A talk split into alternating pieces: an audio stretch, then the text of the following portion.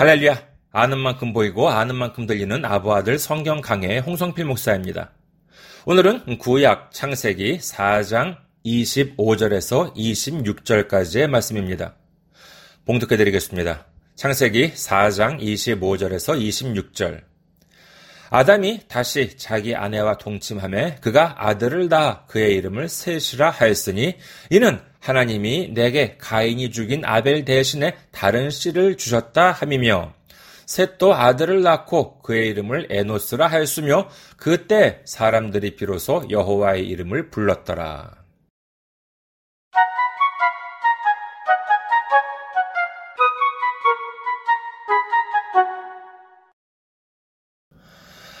아담과 하와라고 하는 부부를 생각해 봅니다.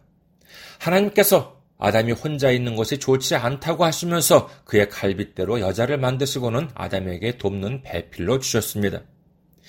이 여자를 처음 보고는 뼈 중에 뼈요 살 중에 살이라고 기뻐했던 아담이었습니다. 이제 그들에게는 이 세상에서 가장 아름다운 에덴에서 하나님과 함께 그리고 사랑하는 사람과 함께 근심 걱정 없이 영원한 기쁨의 삶을 살아갈 축복이 주어졌습니다. 그러나 그들은 마귀의 유혹을 뿌리치지 못했습니다. 하나님께서 금하신 유일한 율법을 어기고 말았습니다. 그 이유는 분명합니다. 하나님 말씀을 제대로 받아들이지 못했기 때문입니다. 이처럼 하나님 말씀을 잘못 이해하면 돌이킬 수 없는 일이 되고 만다는 사실을 우리는 분명히 알아야 하겠습니다. 에덴에서 쫓겨난 그들은 땀을 흘리면서 노동을 하여야 살아갈 수 있었기에 하루하루가 고달팠을 것입니다. 그러한 그들에게 있어서 가인과 아벨의 탄생은 더할 나위 없는 기쁨이었겠지요. 그러나 그와 같은 기쁨도 잠시 가인이 아벨을 죽이는 비극이 발생하고 가인은 집을 떠나 방황하는 자가 되었습니다. 순식간에 두 아들을 잃은 그들은 또다시 깊은 시리에 빠졌을 것입니다.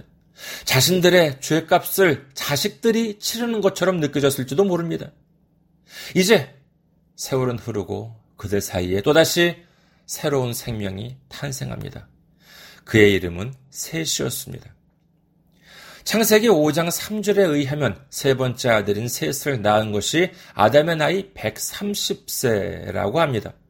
그리고 창세기 오 장 육 절에 의하면 셋이 백오 세 때 에노스를 낳았는데 그때 사람들이 비로소 여호와의 이름을 불렀다고 성경은 기록합니다.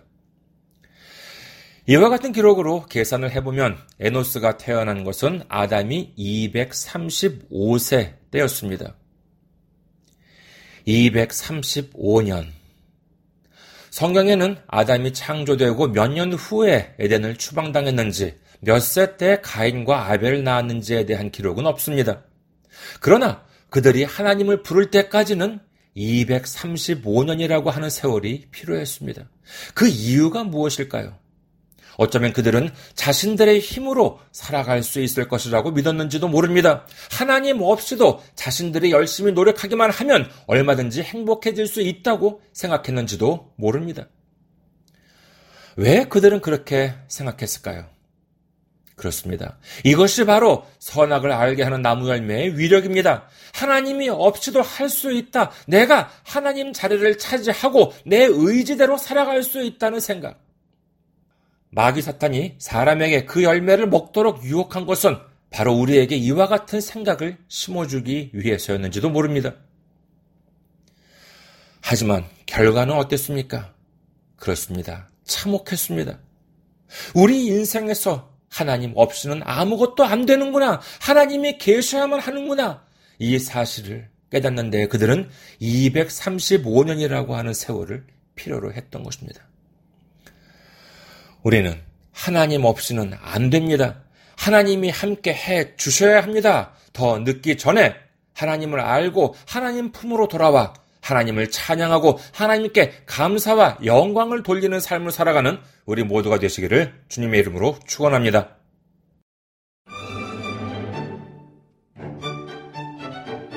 아부아들 성경 강의는 여러분의 기도와 선교 후원으로 운영되고 있습니다.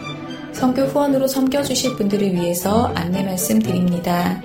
케이비 국민은행 공칠구 이일 공칠삼육 이오일 케이비국민은행 공칠구 이일 공칠삼육 이오일 홍성필입니다. 여러분의 많은 기도와 관심을 바랍니다.